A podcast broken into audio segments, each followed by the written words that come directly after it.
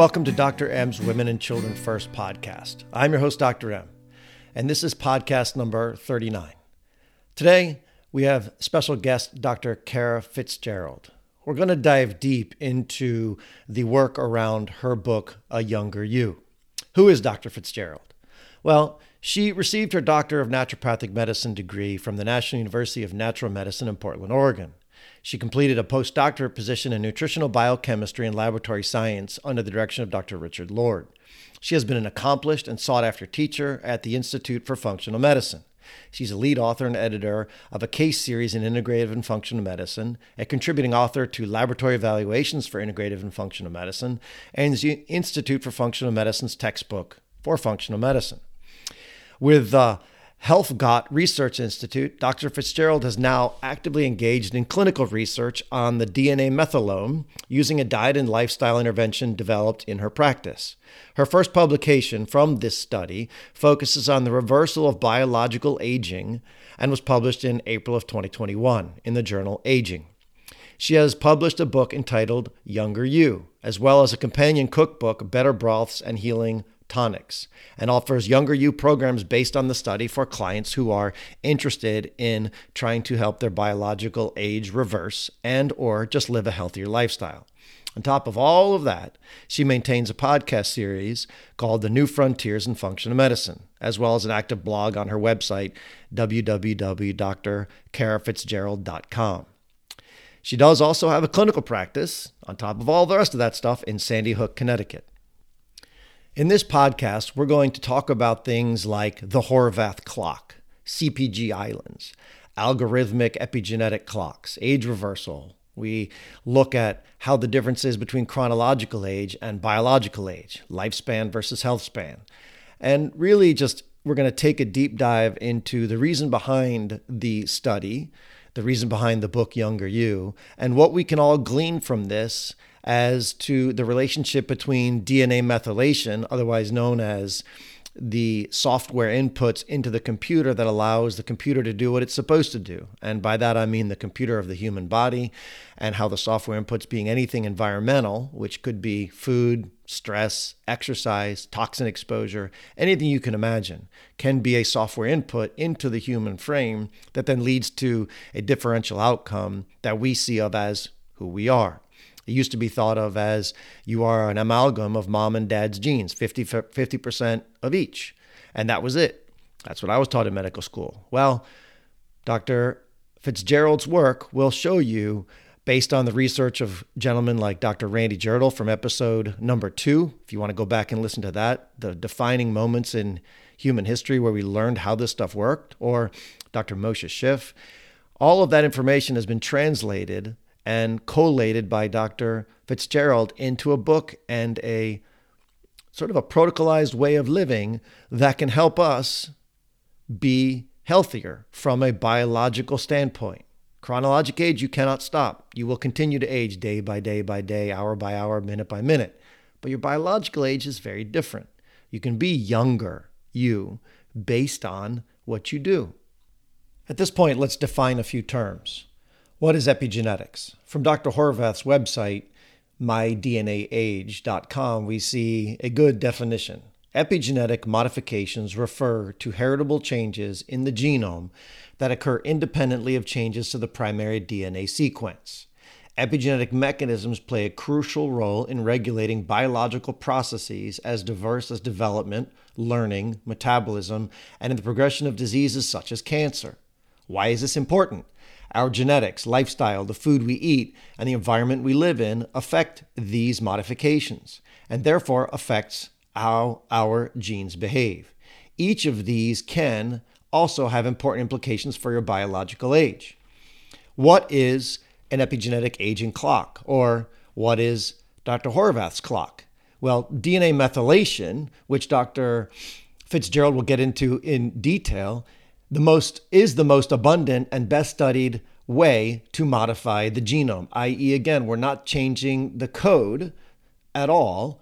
We are only changing how the code is read, i.e., silenced or unsilenced. And DNA methylation is now recognized as a reliable indicator of biological age based on this. Dr. Horvath's biological aging clock is the gold standard right now of biological age tests and was built using data generated from thousands of samples.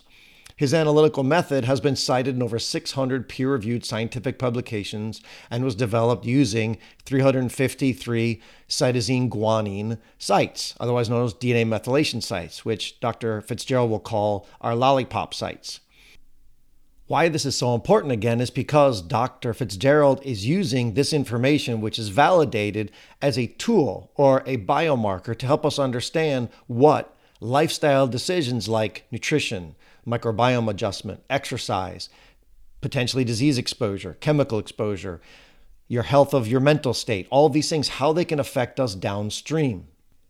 This all eventually leads to the understanding that your biological age can change, which means your lifespan, which is chronologically how long you live, will hopefully match up better with your health span, i.e., you will live healthier along that entire continuum.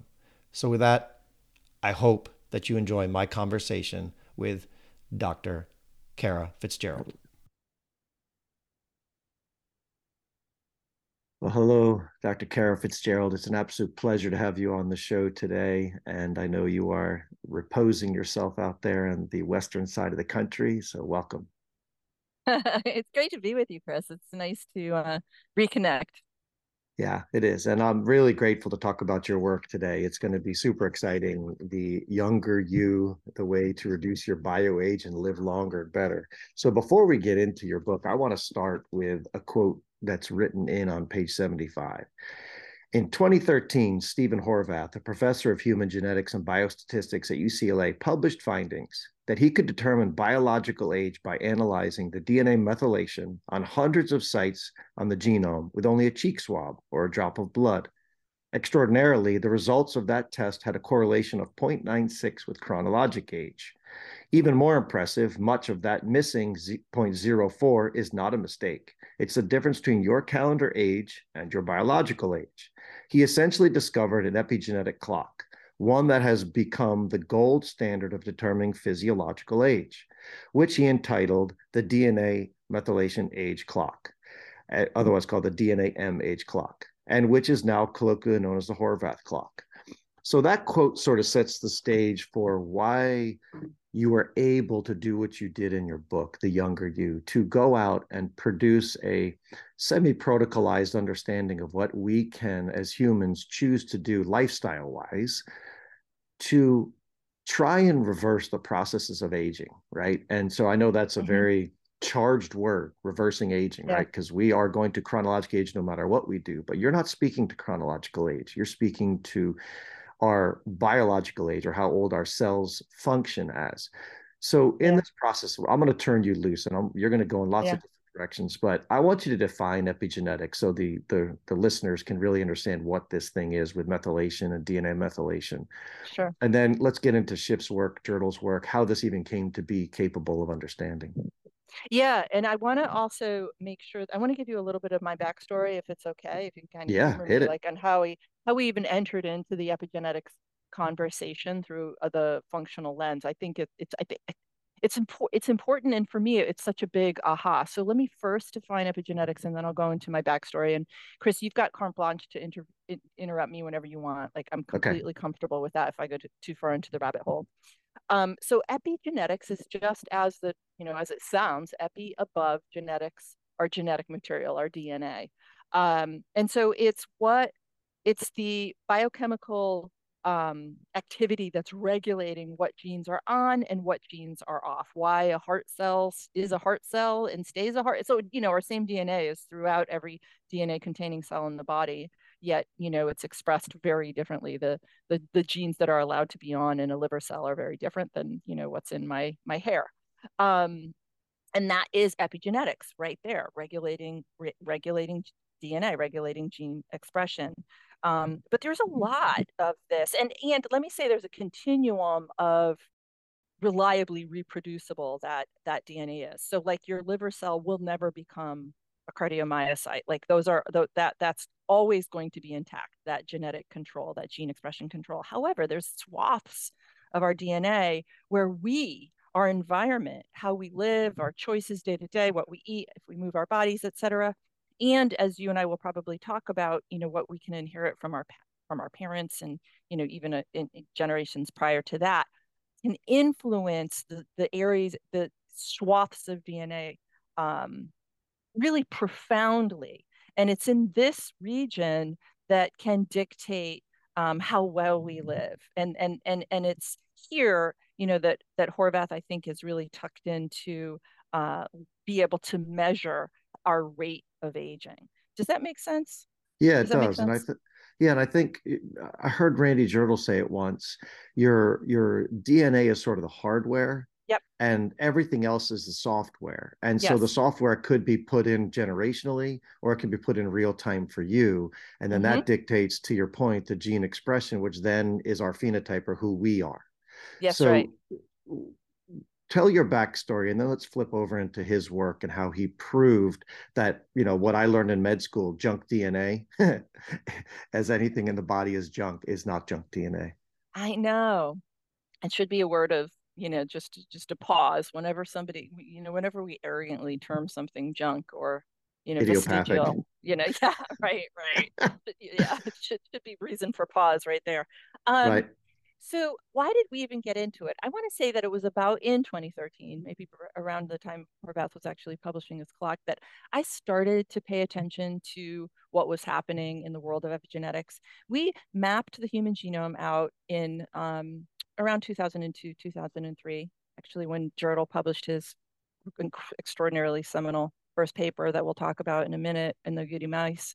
Um, so they we mapped the human genome out, and and at that time, you know, of course, you know, because it was in your training and it was in mine. It we thought that we were it was the Rosetta, it would be the Rosetta Stone of disease, right? That one, you know, a gene or a, you know a handful of genes would really define whether we were going to get a disease or not. We would be able to understand diabetes and cardiovascular disease and cancer and dementia, et cetera, all types of dementia by you know the our genetic mutations, uh, if you will. And when we mapped out the genome, we saw that that was in fact entirely untrue and that it was infinitely more uh, complex than uh, that our genome did not tell us what our fate was.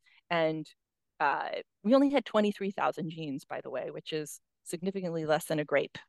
And mind blowing considering, yeah, mind blowing considering the Drosophila fly has 21,000. That's yeah, just that's like, whoa, hello. Well, and, and, and most plants have way, way more, like grapes have a lot more. Um, uh, um, anyway, so so our genome is really pretty simple, and it doesn't really have anything to do, almost nothing to do with our health span and lifespan. Um, uh, and so then we turned our attention to the epigenome, which is wildly complex, and there's a lot going on. And this is, you know, the real-time influence of what genes are on and what genes are off. And as you know, as we just got through saying, we sit in the driver's seat regulating our fate way, way more than we thought we did.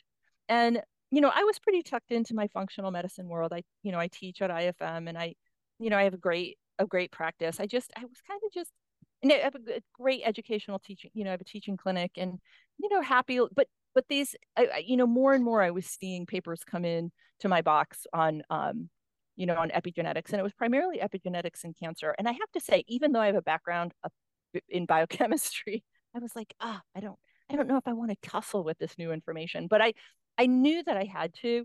And I don't know actually either, Chris, like was there a part of me that knew when I dove into these papers that it was going to be entirely career defining and changing for me? And maybe that's right. why I was a little resistant at first. But I finally tucked into the literature on epigenetics. And at that time, the vast majority of it was out in cancer.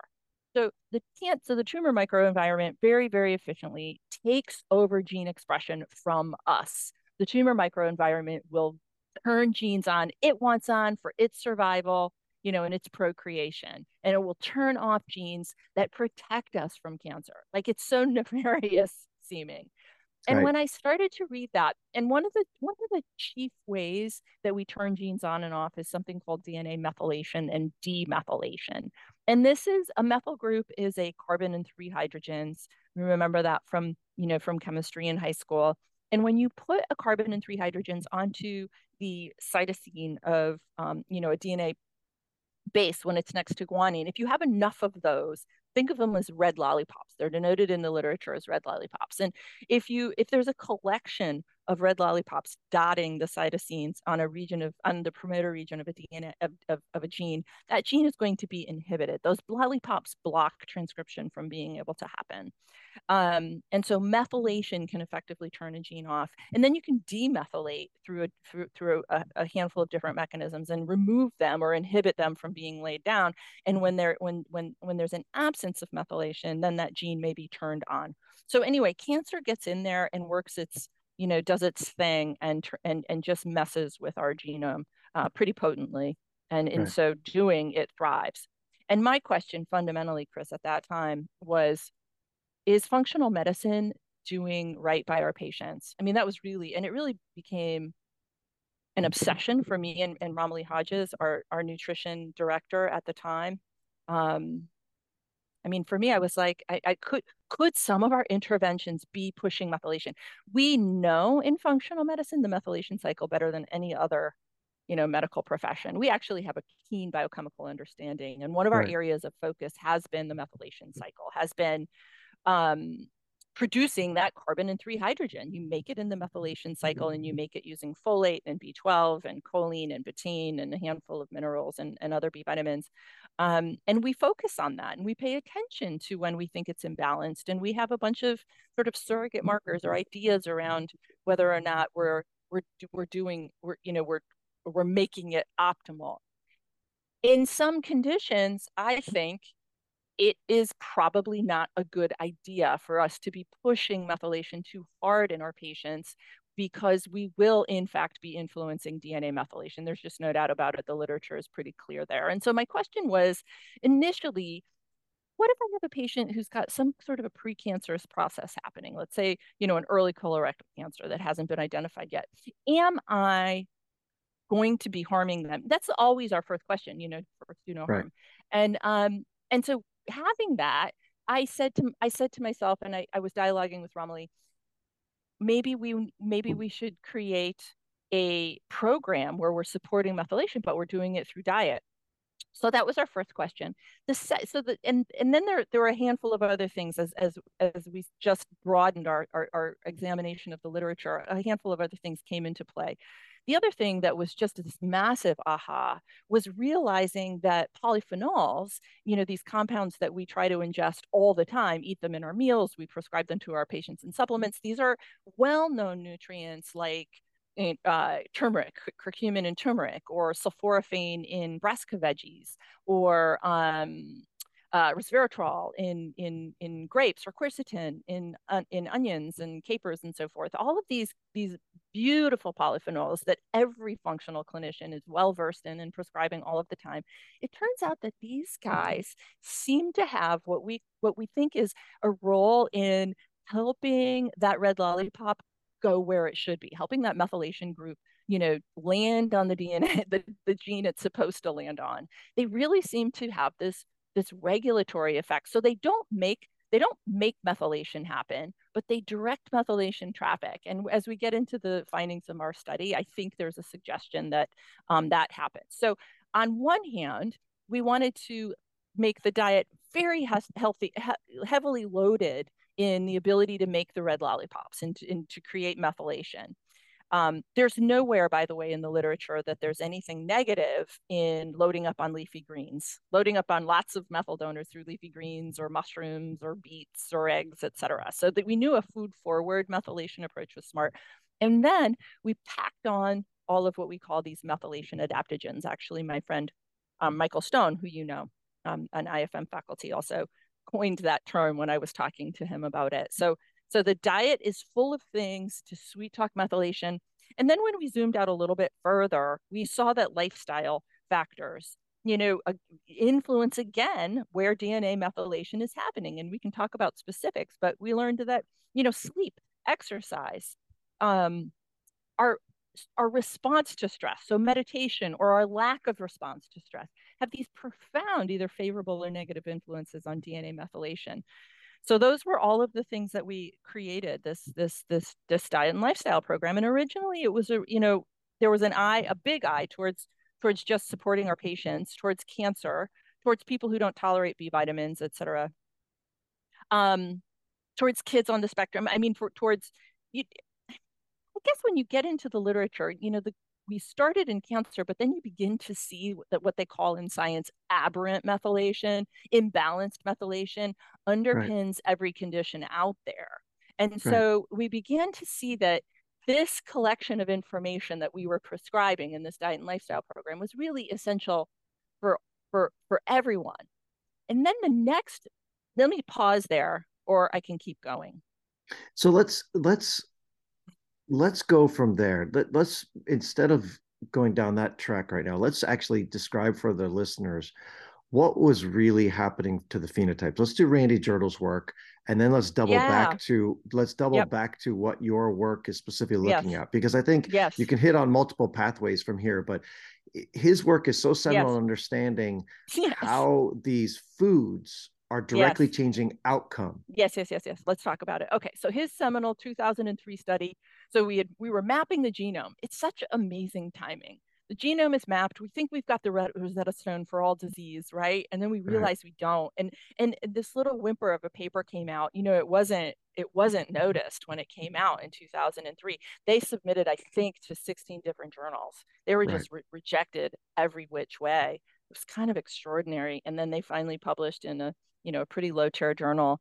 Um, so what they did, just so brilliant, um, J- Jirtle and his postdoc Waterland, they they knew that. So the agouti mouse is a very distinct mouse. It's obese and it's blonde. You can spot an agouti mouse a mouse a, a mile away. It's very very. Its phenotype is just clear, clear, clear.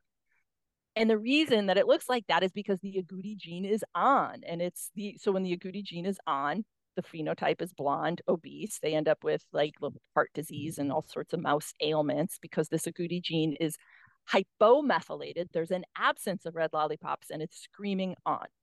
And so their question was um, what will happen if we supply um, methyl donors? So if we uh, supply the ingredients to make the red lollipops to the pregnant dams, what will happen to their offspring?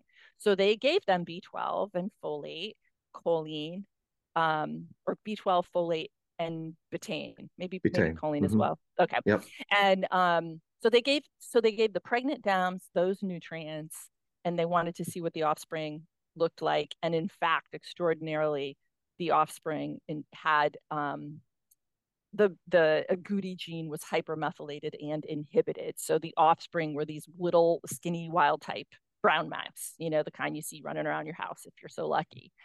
Um, I want to say that a couple things about it.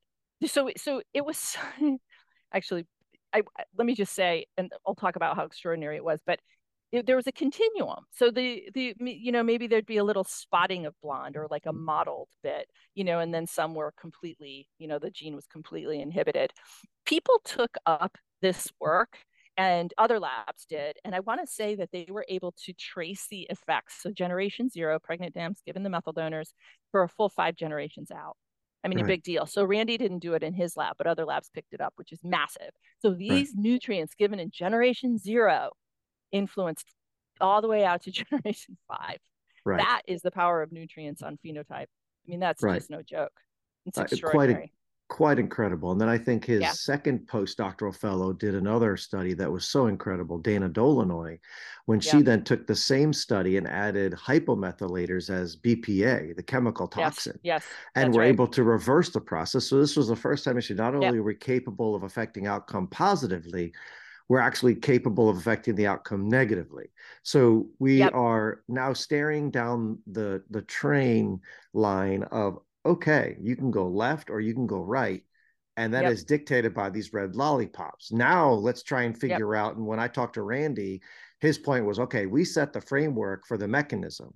Now everybody needs yep. to study what causes the red lollipops to hop on and hop off. And that's what everybody else has been doing. And to your point, that's exactly what you've been doing right? You're looking yeah. at what are these interventions, functional medicine wise, doing to the lollipops, and then do those lollipops then show via Horvath's clock that yes. you've decreased your age. Does that sound right?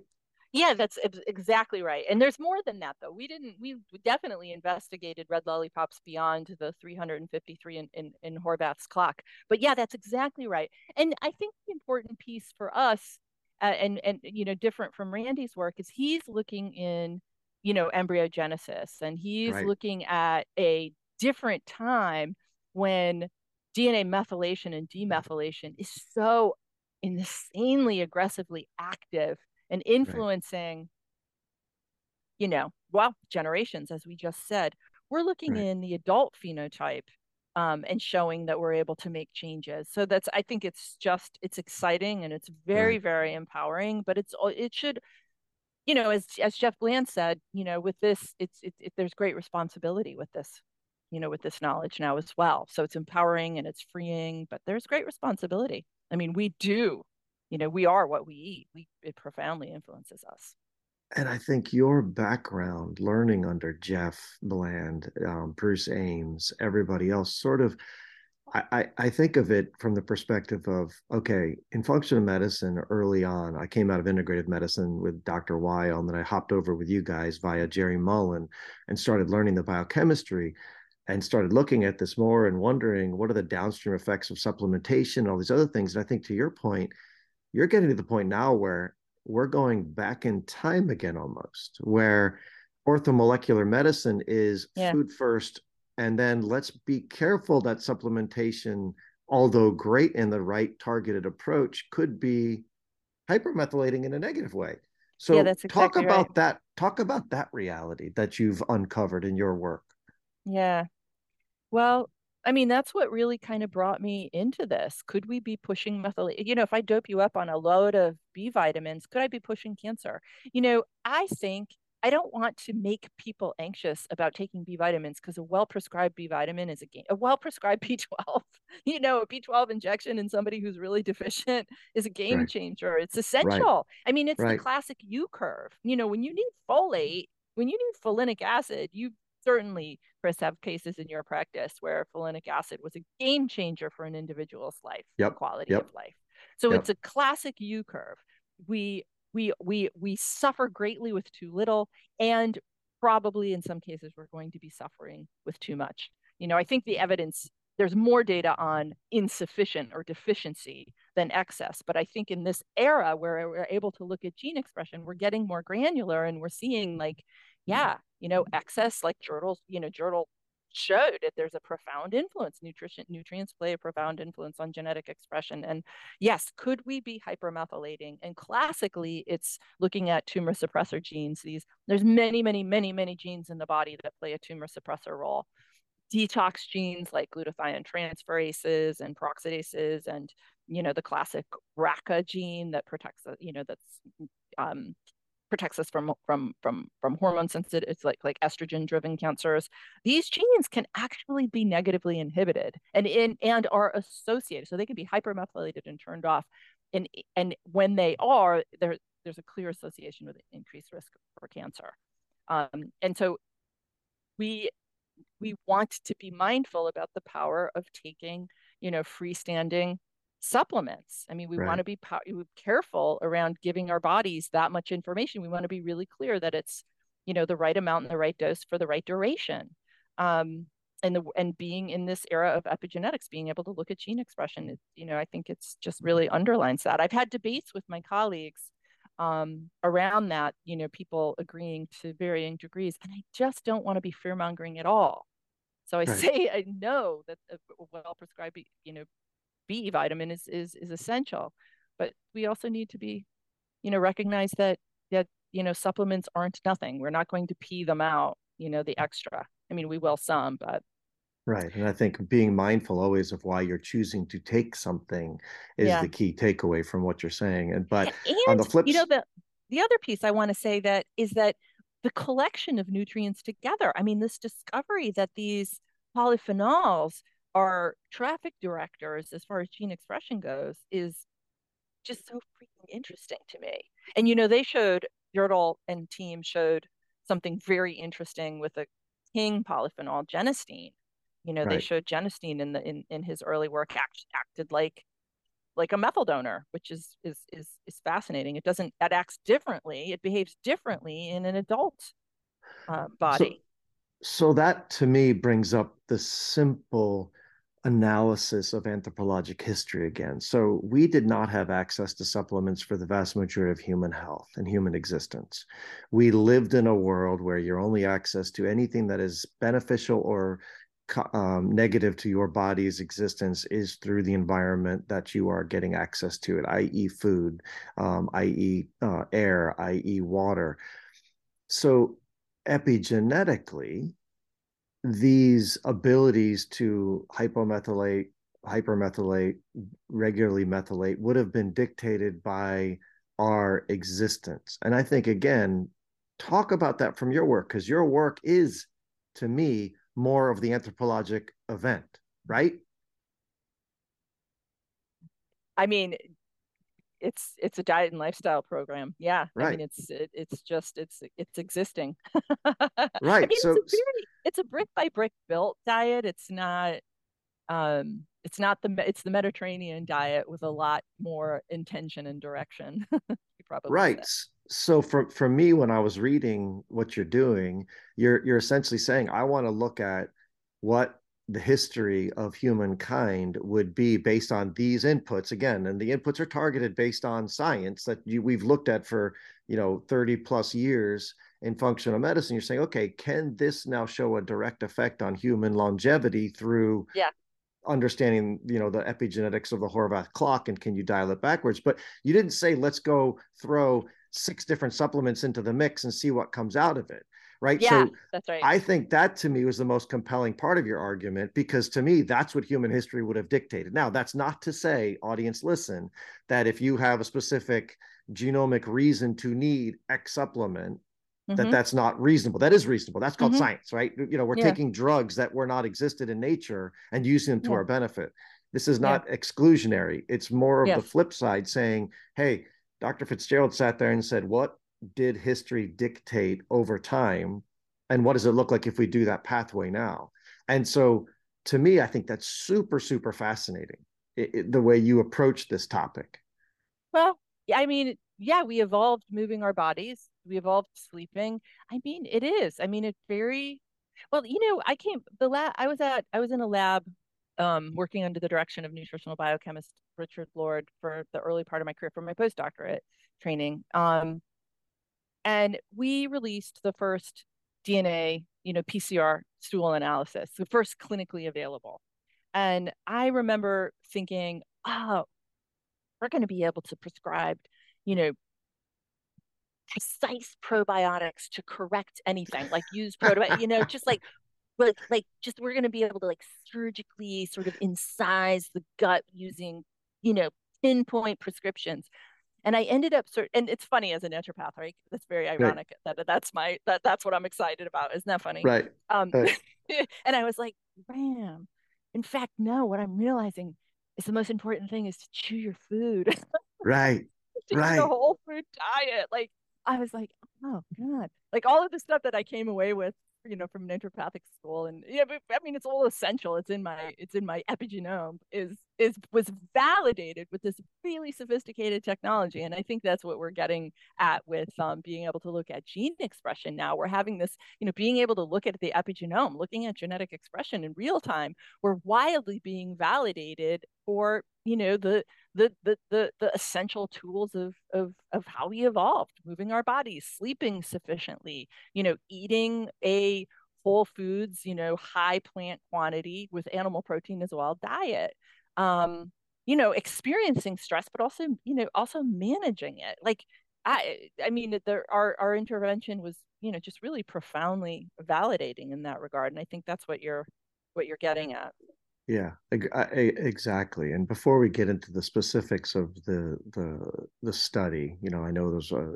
we're going to talk about 40, 40 people in the study, which mm-hmm. is a pilot, but still very mm-hmm. profound outcomes.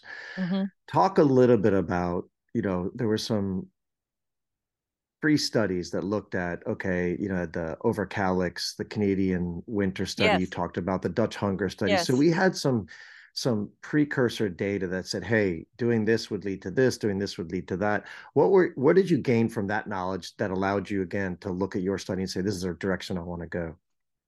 I want to say that I don't I don't I don't know that I was I didn't I think that I circled back to that information after our study. I mean, our study um I mean, I think I built I mean, ours was was first came because of the cancer the, the tumor microenvironment and wondering okay. how our interventions were influencing DNA g- gene expression.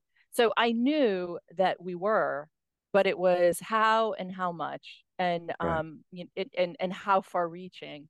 I mean, that was my initial driving question. I guess, you know, concurrent to that, when we got funding, you know, Brent Eck, the CEO at Metagenics, funded our, gave us an unrestricted, uh, unrestricted grant.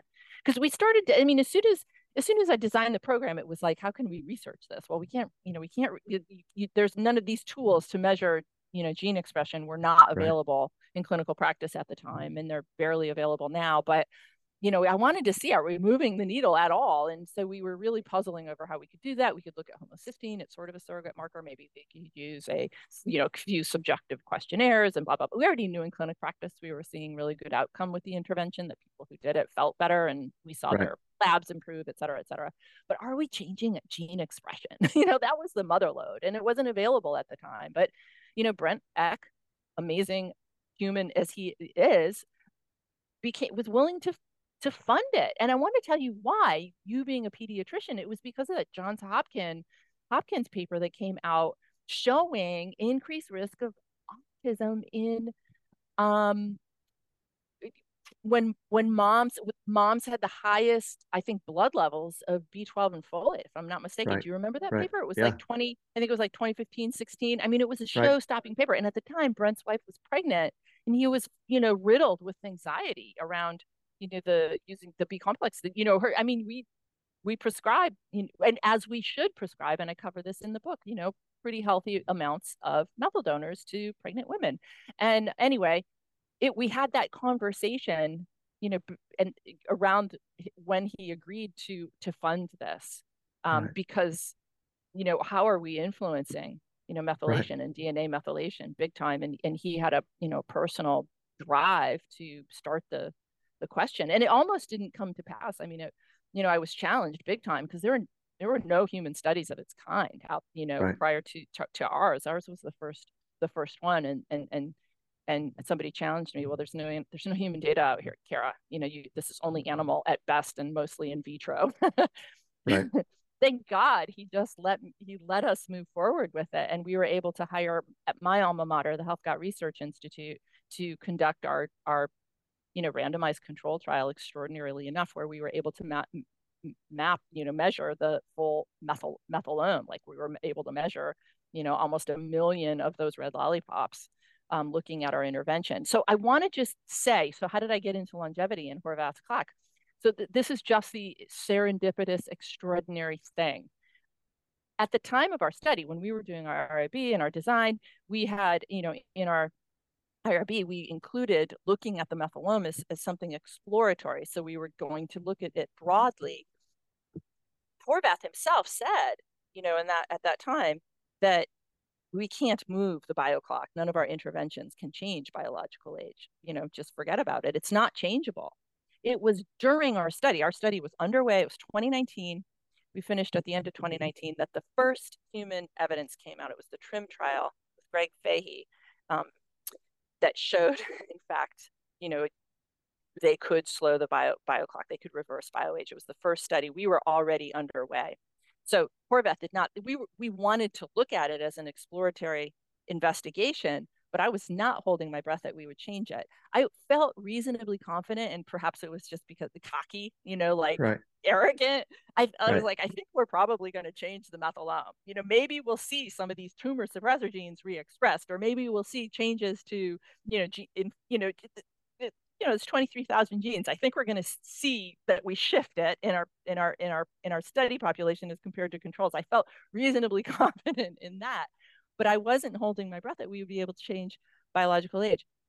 So that was this that came out in 2019 and you know, it made us a little bit excited, but the first study that came out which by the way stopped, you know, time stood still in the scientific community when that freaking study came out. There was only nine men, there were no control groups um, group.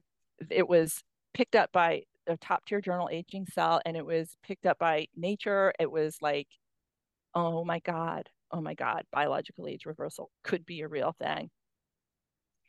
What i began to piece together and internalize on this journey was that cancer is sort of the aging is the biggest risk factor for all of the chronic diseases.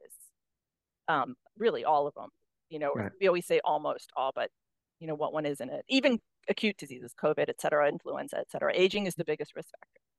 Right. And when you look at gene expression, when you look at DNA methylation, when you look at the red lollipops, if you look at the red lollipops in someone who is aging, who's older, it it Chris, it looks similar to someone who has cancer. It looks right. similar to someone who has cardiovascular disease, et cetera. So you see that aging itself rearranges the methylome, rearranges where those lollipops are towards something that makes us incredibly vulnerable to all these chronic diseases. So my massive, you know, journey of ahas was by sort of focusing initially on our initial question around cancer, you know, and beyond, but that was what what entered me into it.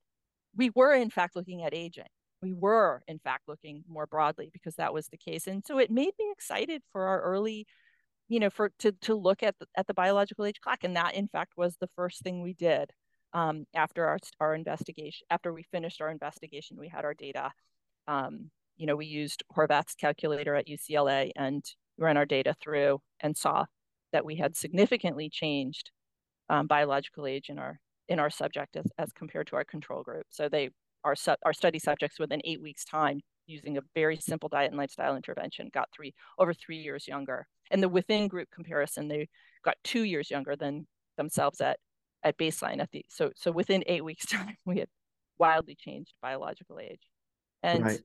it was um needless to say it was exciting we had rearranged those where those red lollipops are it's incredibly fascinating to think in 20 years we go from the discovery that our genes are not hardwired, that we're not predestined to be our parents' amalgam of our split genes of our parents, to now knowing that not only do we have control to some extent, but it's actually something that we're learning how to control right yes. so your study is showing us hey these are manipulative measures that are yes. not damaging they follow hippocrates you know the oath is do yes. no harm they don't do any harm i know by the way you can gain three years in eight weeks i mean you know the question is how far can you go in a year when does that st- i mean there's a lot more to be studied yeah. i know you're going to keep doing it but let's talk specifically about your study now so you had 20 people in each arm and yeah well we all, had 18 all people men. finish yeah all men and the reason the reason i mean I, I you know i definitely heard from a lot of women of course oh you had a great um, reason.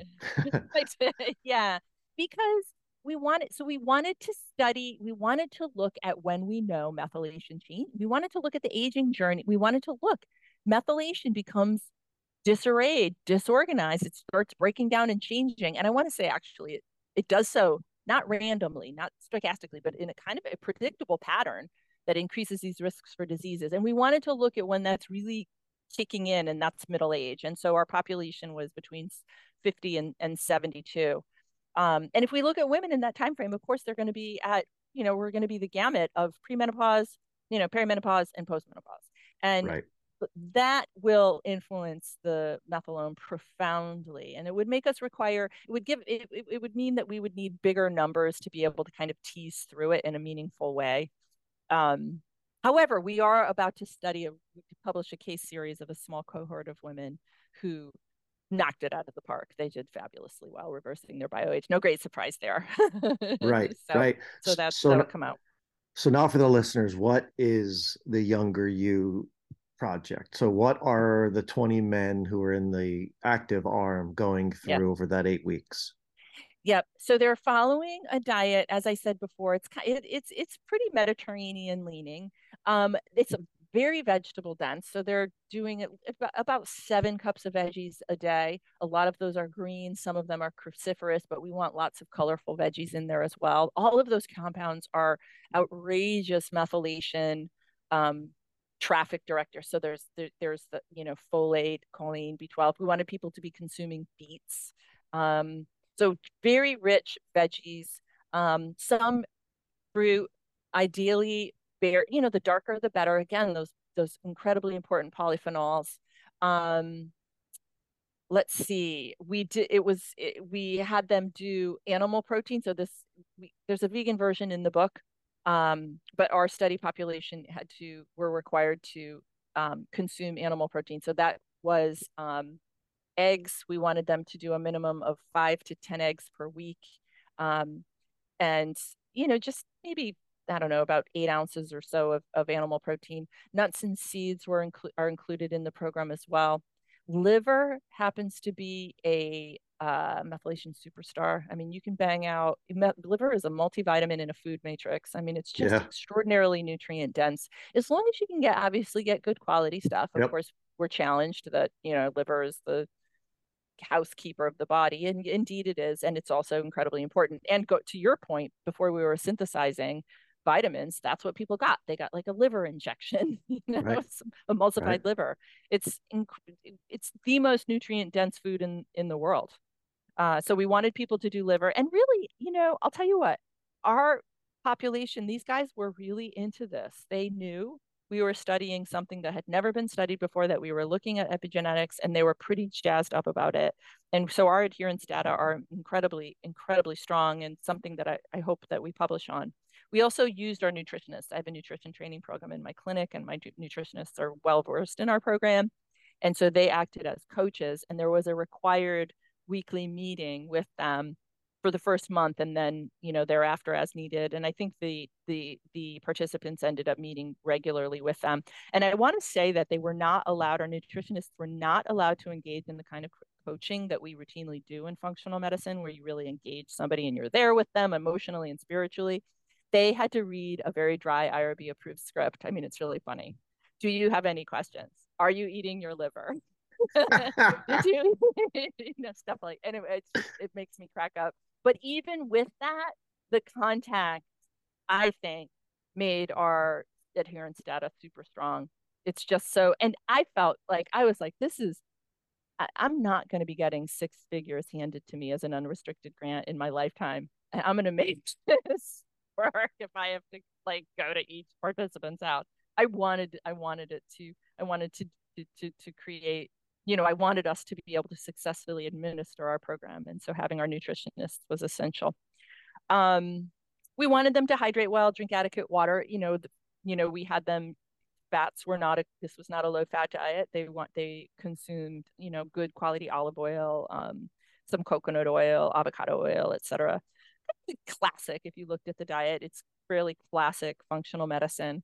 Um, the only difference is that we're really focused on turning up the nutrients that we know influence methylation, that there's some evidence in the literature on influencing methylation.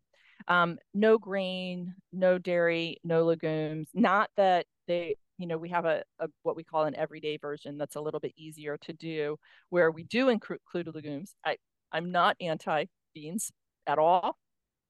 We just wanted to um, limit glycemic cycling as much as possible. We wanted to keep it lower carb. We wanted a little bit of ketones to be happening in the background, which I think we success successfully achieved. Ketones are also epigenetic, um, influence epigenetics favorably. Um, so it's from higher fat, lower carb, we burn fat, and the byproduct of that is is are the are these ketone bodies, which are you know just signal molecules in their own in their own right potently anti-inflammatory signal molecules so we wanted a little bit of background ketones um, and we significantly dropped triglycerides in our study population which suggests to me that they were in a little bit of ketosis. Not aggressive it wasn't a ketogenic diet. We had a modest intermittent fasting structure of 12 hours on and 12 hours off. We wanted it broadly adoptable. You know now i want to say you know, people we will we would be good for us to look at you know more restrictive time uh, eating windows but for this study we really wanted this intervention to be broadly adoptable, everybody to be able to do it. No, you know, no anxiety around limiting food um, or having it be calorically restricted. So that was the diet portion. Um, then we had them uh, engage in um, a basic breathing exercise twice daily to elicit the relaxation response. So a, a simple meditation practice, 10 minutes minimum, 10 to 20 minutes twice a day. Um, and then we had them engage in an easy exercise of 30, a minimum of 30 minutes, five days a week, um, with a perceived exertion of 60 to 80% of maximum. So not, not intense. You know, again, it was relatively doable. Uh, very do- well. We wanted it to just be broadly doable, adoptable, um, and then we wanted folks to sleep well. Uh, a minimum of seven hours. And so the nutritionist, one of the things they would do is if somebody was having trouble sleeping, maybe brainstorm with them on, you know, just sleep hygiene tips, getting to bed early, et cetera, you know, limiting screen time, the kinds of things we do in practice um, with our patients always. I think that's it, right? Any, did I miss anything in there?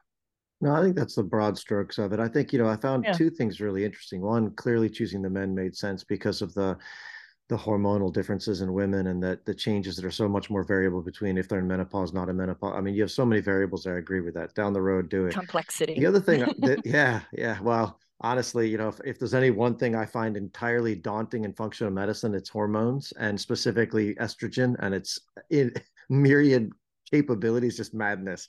But that being said, you chose relatively healthy men which to purpose. some extent yeah to some extent you could say that was a harder group to choose because you yeah. may have had much harder a much harder time showing benefit as opposed to a yeah. group that was let's say more ill there'd be a better chance but I, you know could it could strike both ways but i thought that was sort of fascinating isn't that interesting i know i mean when i i'm just like it's amazing i was determined to, i wanted to isolate looking at um changes in the methylome that happen in healthy age, that happen with aging, not right. that happen in diabetes or cardiovascular disease, et cetera. I just I wanted to isolate that. And so we had to look at a healthy population. I mean, a healthy population in research is basically, you know, individuals with an absence of a disease, which is a different definition than what we use in functional medicine, but they were still, you know, really healthy.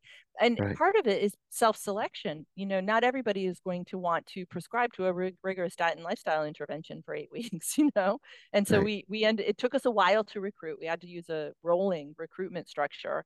You know, we were going to health clubs, the naturopathic medical clinics in in Oregon. We I mean it, it just took us a while to find people. People were excited about it when they did commit, but it took us a while to find people who were really willing to tuck in and, and do it. Yeah. So when I went on Amazon and I was looking at your reviews, because I always check reviews because I think it's super fascinating to see how people review. You got tons and tons and tons of good reviews. So I jumped to the negative reviews just to see what comments were made and the vast majority of the comments were what i would expect you know this is a very expensive diet uh, some people can't you know so all the complaints of i'm not willing to do this therefore this is bunk what you did again i think is prove that it's doable then it's yeah. up to everybody to choose their path if you're going to yes. do it do you want to live younger or do you want to you know drink tons of alcohol and and and die with you know the, uh, so to me, I, I, enjoyed seeing those comments because they were comments that don't mean anything to me, frankly, because that's sort of the same idea as, hey, if you go out and exercise, you know, relatively well five days a week. Well, I don't have access to a gym. Well, come on, stop it. You go outside and walk. You get, yeah. you know. So a lot of yeah. this stuff I think falls on deaf ears. So I was really, I really yeah. enjoyed reading your commentary reviews that people gave you.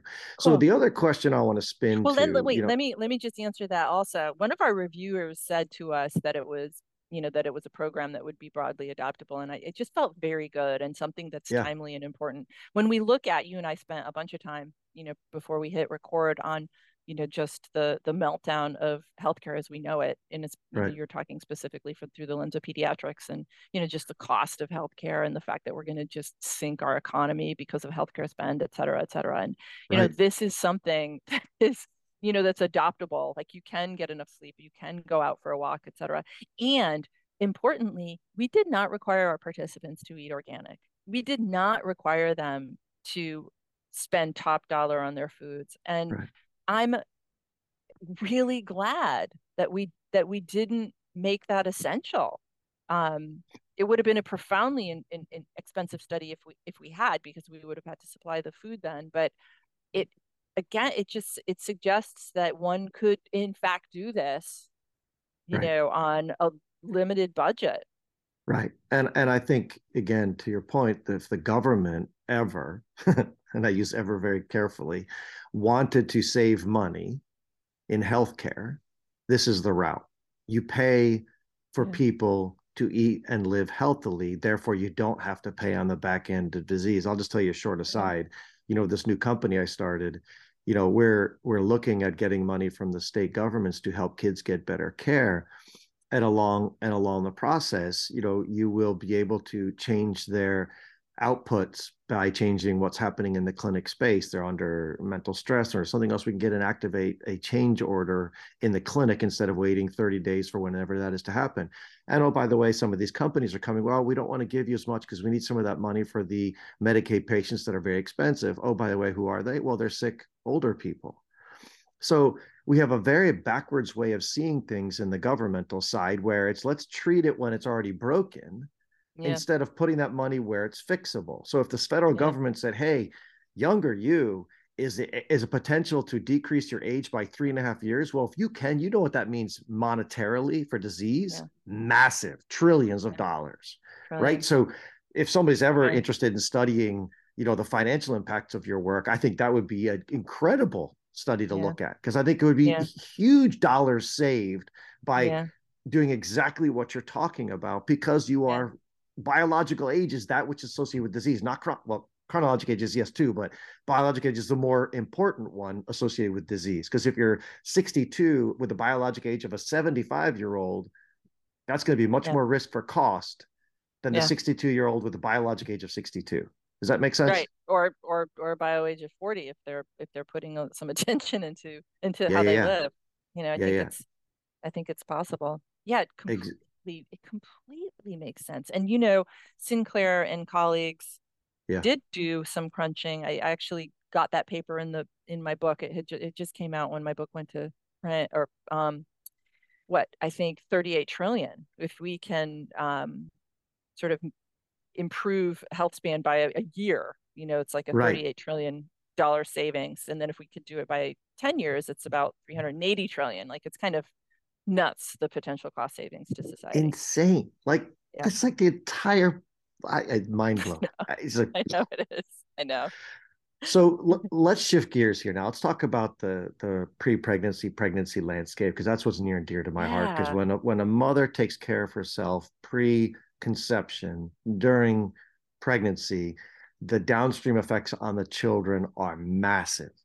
So, talk a little bit about that, and I'll pull up the statistics you have in your book. Yeah, um, I want to just, out. I want to, I want to say, um, I just want to say, like, because I don't want to forget. It's, it's it's it's very slightly tangential, but you know, exercise influence influences our epigenome profoundly Right. And we hand that information down from mom and dad. So we're, you know, you're leaning towards mom and but no, dad is dad is right in there when you're looking right. at when you're looking at gene expression, when you're looking at epigenetics and specifically DNA methylation, you know, dad's right there. Um, right. his exercise, the information on his epigenome from his particular exercise habits and probably generations even before that um, that information will be handed down and that will influence disease risk in offspring diabetes cardiovascular disease that six pack that rock hard six pack abs you know right um it's right. amazing it's just absolutely incredible the information that we are able to hand down to our offspring and i want to also jump over and say that exercise in the adult methylome in the aging methylome is profoundly impactful in fact one study demonstrates and argues that it's actually more impactful. So the older you are, the more exercise bang for your buck you actually get as far as gene expression goes. And we go back to those tumor suppressor genes and looking at cancer, we can really influence turning them back on. So they get hypermethylated as we age. We stop being able to protect ourselves profoundly from cancer, but exercise will turn them back on. Incidentally, all of those beautiful polyphenols you know, and broccoli and cruciferous and colorful veggies and mm-hmm. greens, et cetera, and mushrooms. I forgot to give mushrooms a shout out. All, right. They also turn them back on. So exercise is almost like a it's like a, a veggie superfood. But circling, yeah. I am going to put you on the spot because I think this is an Yeah. interesting question to ask.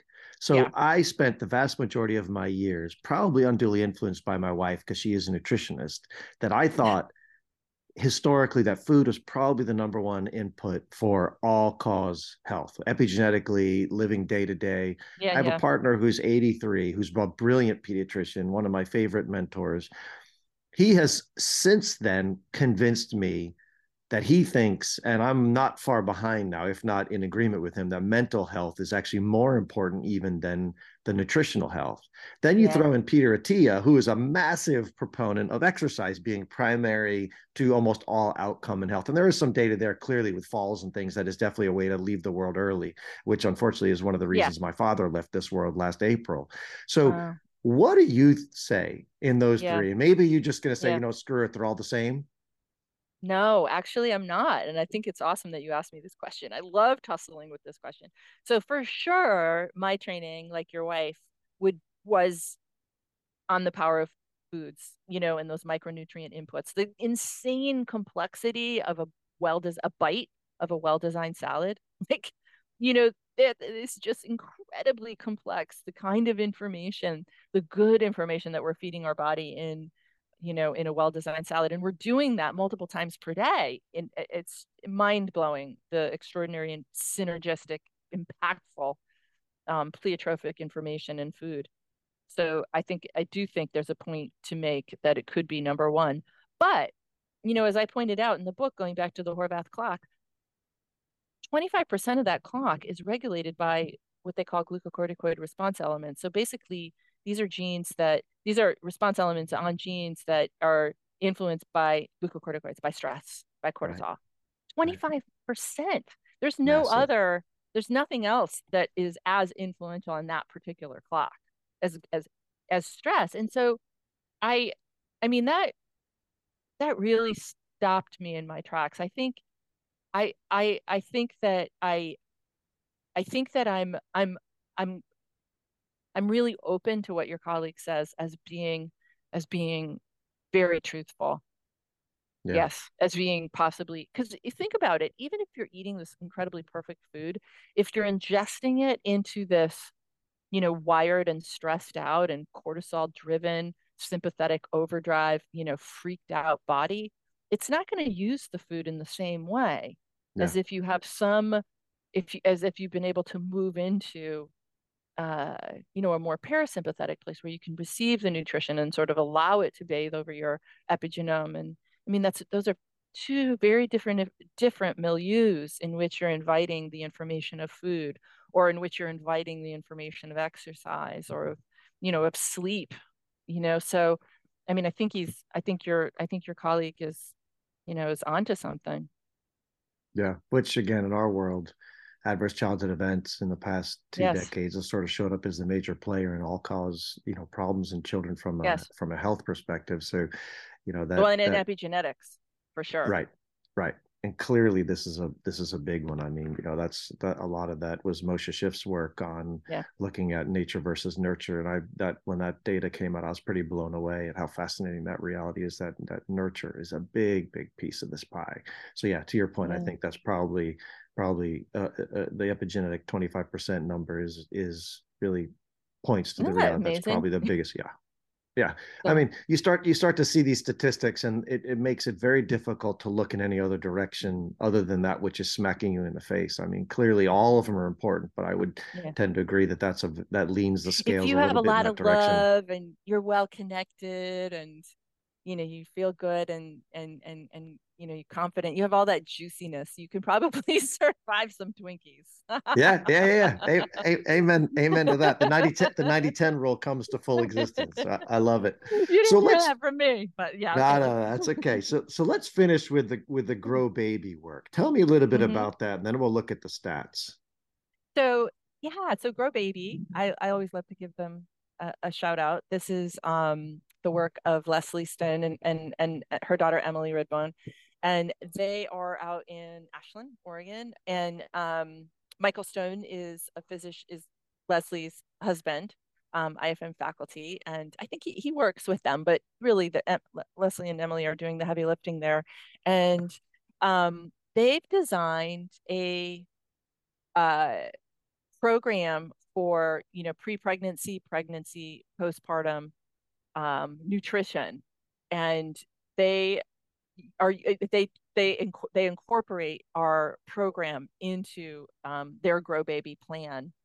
Um, and they've tracked, you know, oh, Leslie is an OBGYN and, and Emily is the nutritionist, and, and they track um, birth outcomes. I think they published on a cohort of 200 birth outcomes, and you have the statistics there. So let me just let me back up for just a nanosecond and say, you know, embryogenesis early, you know, first tri- trimester changes are massively epigenetically active, just massively.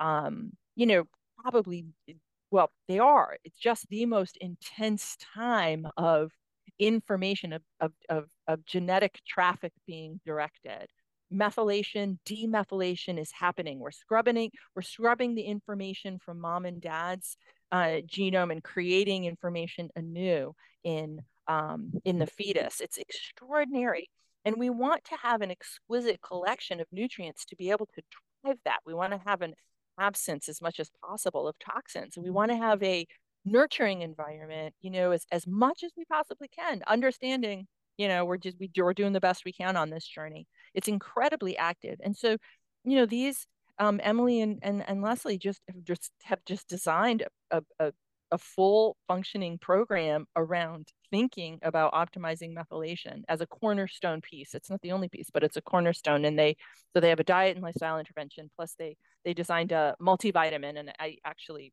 list the nutrients in their multi multivitamin in the book as well. Um, and their birth outcomes, yeah. So you have the page up, and you can see their birth outcomes as compared to the U.S. as a whole, and they're pretty extraordinary. If you want to just share some of them. Yeah, so quite incredible. 410 women were used in the study with babies born to them. Preterm birth, 0% in the Grow Baby group, 11.5% in the US national data. Small for gestational age, 1.5% Grow Baby, 11.5% in the US. Gestational diabetes, 0.2%. US 9.2%. Pregnancy induced hypertension 0.7%. And then you had 6.7%. And then later on, it says here there was zero incidence of autism, immunity changes, including atopic dermatitis and asthma in this study, which is remarkable. Isn't that incredible? Beyond I mean, incredible. It's, it's it is it's just extraordinary. And so the cool thing that they're doing, not dissimilar to you, actually, you probably work with them in North Carolina, is that they're getting this they're getting Medicare coverage for this and they're bringing their program into hospitals um,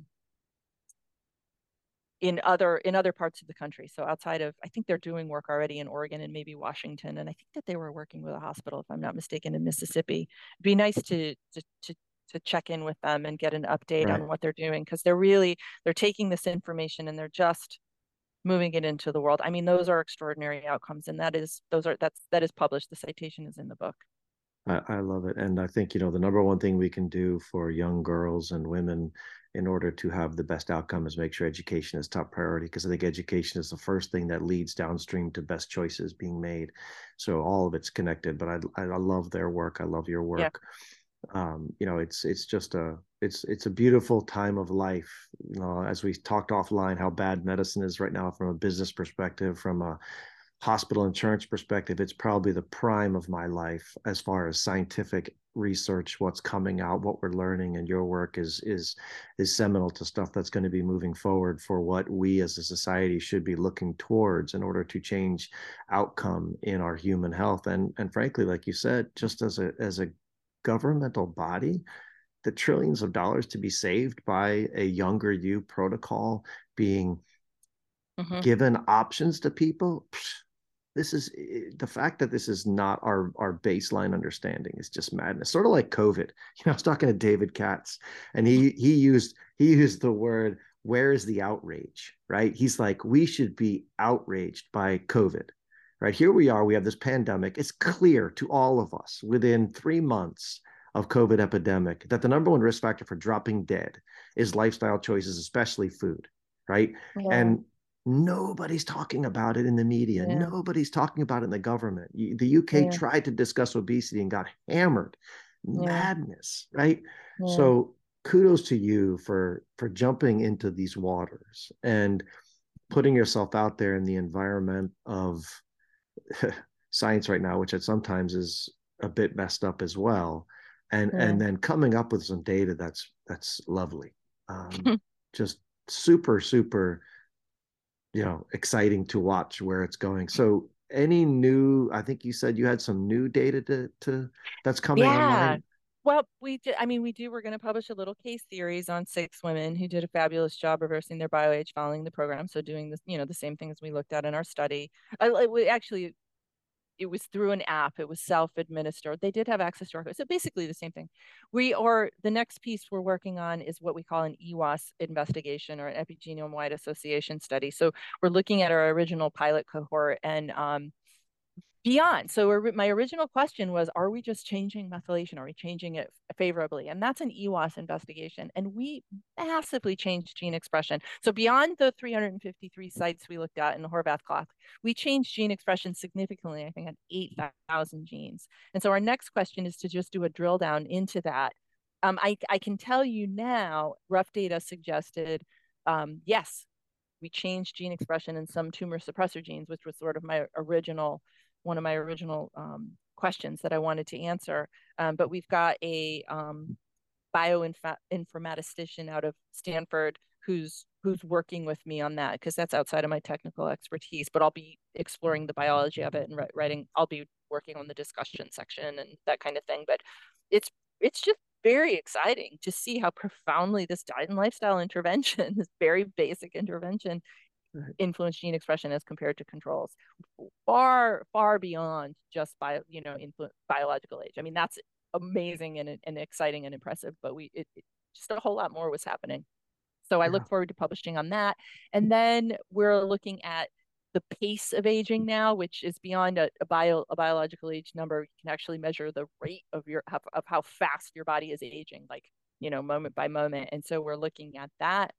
Um we'll continue to research it. If people uh, are interested, they should sign up for our newsletter at um, they could go to younger-you-program.com or Kara, Dr. Kara Fitzgerald.com. Any any place they can just get on our newsletter. We'll keep people informed if they, you know, want to um, you know jump in and, and and do this with us. We have right. an IRB that will, you know, we'll have rollings. But yeah, I'm I'm committed to continuing to to research these these questions and I'm sure. committed to watching you do it. and you're doing phenomenal work. And you know, the your book, Younger You, published last January, super, super awesome, folks. I hope highly expect everyone to go out pull one off the shelf and give it a read. I know you're on Twitter at, at K Fitzgerald ND, N is a Nancy D. And then I know you have Instagram at Dr. Kara Fitzgerald. You're out there, you're putting it in the world. And uh, God, that's a it's a beautiful thing to see you putting this out into cyberspace and into your local people, into book work. I mean, just great stuff. Any last words, any um just statements that you want to put out into the world? Well, I'm I'm very appreciative, Chris. Thanks for your interest in this work. It's just so exciting to share it with my colleagues and have you know and have you be light, lit up and and so supportive of it. It just really you know kind of makes me it makes me so happy. We're gonna I'm you know I'm just grateful to be in this unexpected you know conversation and to you know it really kind of validates I think the power of functional medicine. So.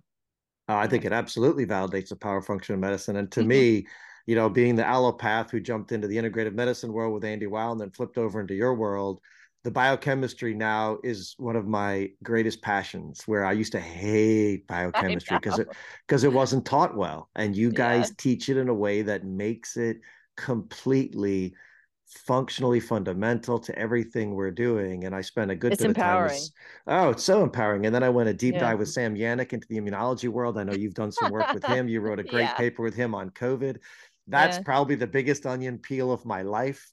Um, the only thing I think that could hurt me more than immunology is the the world of estrogen, but I may someday head down that world. But whatever so it is, you know, it's super super cool, and you're you're amazing at what you do, and I'm just grateful you're doing what you do. So, from here on the East Coast to you on the western side of the country, thank you. All right, ciao ciao, Chris. Bye. What an amazing conversation with a provider of care that is actively engaged in the clinical research that many of us have been looking for for quite a long time, trying to understand what happens to the human body biologically as we learn to manipulate our ability epigenetically to change upstream targets of aging. This has been something that's been thought about for quite a while since Randy Jirtle published his first seminal paper on the agouti mouse. And now we have Dr. Fitzgerald doing the work, showing us that lifestyle interventions can have a profound effect on humans moving forward if we choose the path that goes along completely with our best genetic health. Do we consume the synergistic food types that promote methylation in a way that is safe? Ooh, the supplement question remains in doubt, right? But food is clear. Food is the way we've always been doing it. And historically, that's the way our ancestors were exposed to methyl donors. And so for me, that's the obvious answer.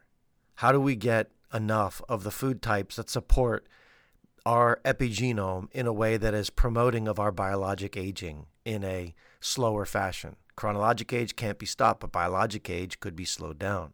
Are we adding in these methyl donors? Liver, beets, brassica vegetables, greens in high volume, right? All the while avoiding the toxins, alcohol, right, in high volume, sedentary behavior, toxin exposure from the environment, anything that potentially is hypomethylating. Randy Jirtle's uh, initial studies with Dana Dolinoy showed that BPA, uh, bisphenol A, a plasticizer used in making harder plastics, is causing the antithesis effect of what we want biologically right? There's BPA removed now products, but oh, by the way, they just changed them for BPB or BPD or BPF, right? It's sort of a ridiculous reality. But going to websites like www.ewg.org is a possibility of a search engine of chemical exposure to humans, right? The precautionary principle in Europe is in play. The companies have to prove it's safe before they can release it. In our country, it's the opposite. It's our problem to prove it's dangerous. It's a very hard sell. So, to me, it makes more sense just to avoid toxins in all their forms. And I think it's very clear through Dr. Fitzgerald's work that this is the route for a reduction of biologic aging over time, giving yourself the best chance of long term survival. And as we talked about, making sure that you're working on your own internal mental health, right? as a way to stem the tide of stress induced damage. If 25 or 30% of your DNA is going to be epigenetically dysfunctional because of stress, that's a problem.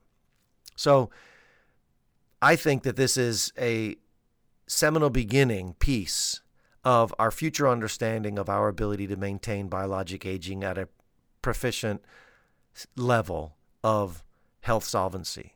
So for me, highly encourage everyone to go out, buy a younger you, give it a read, understand the principles behind the why this is important, and then start making decisions that lead you to a possibility of becoming a younger you.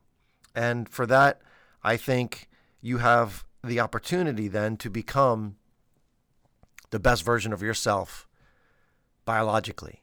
And then you lead by example for your children. And I also think there's going to be a lot more to be said about the pre pregnancy state and the pregnancy state. I look forward to interviewing Dr. Stone and her work. I look forward to looking deeper into this reality for everybody.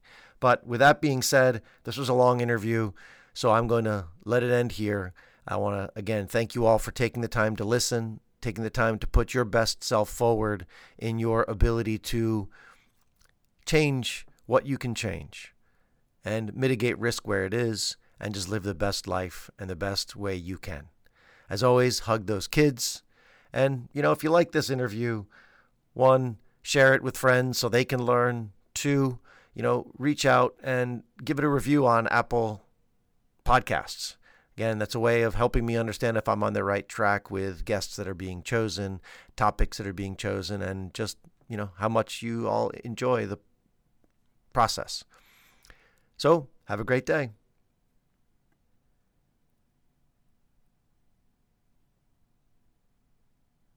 As always, the disclaimer The information provided in this podcast is for educational and informational purposes only. It is not a substitute for advice and or treatment provided by your physician or other healthcare professional and is not to be used to diagnose or treat a health issue. This podcast does not constitute the development of a provider patient relationship. Be well.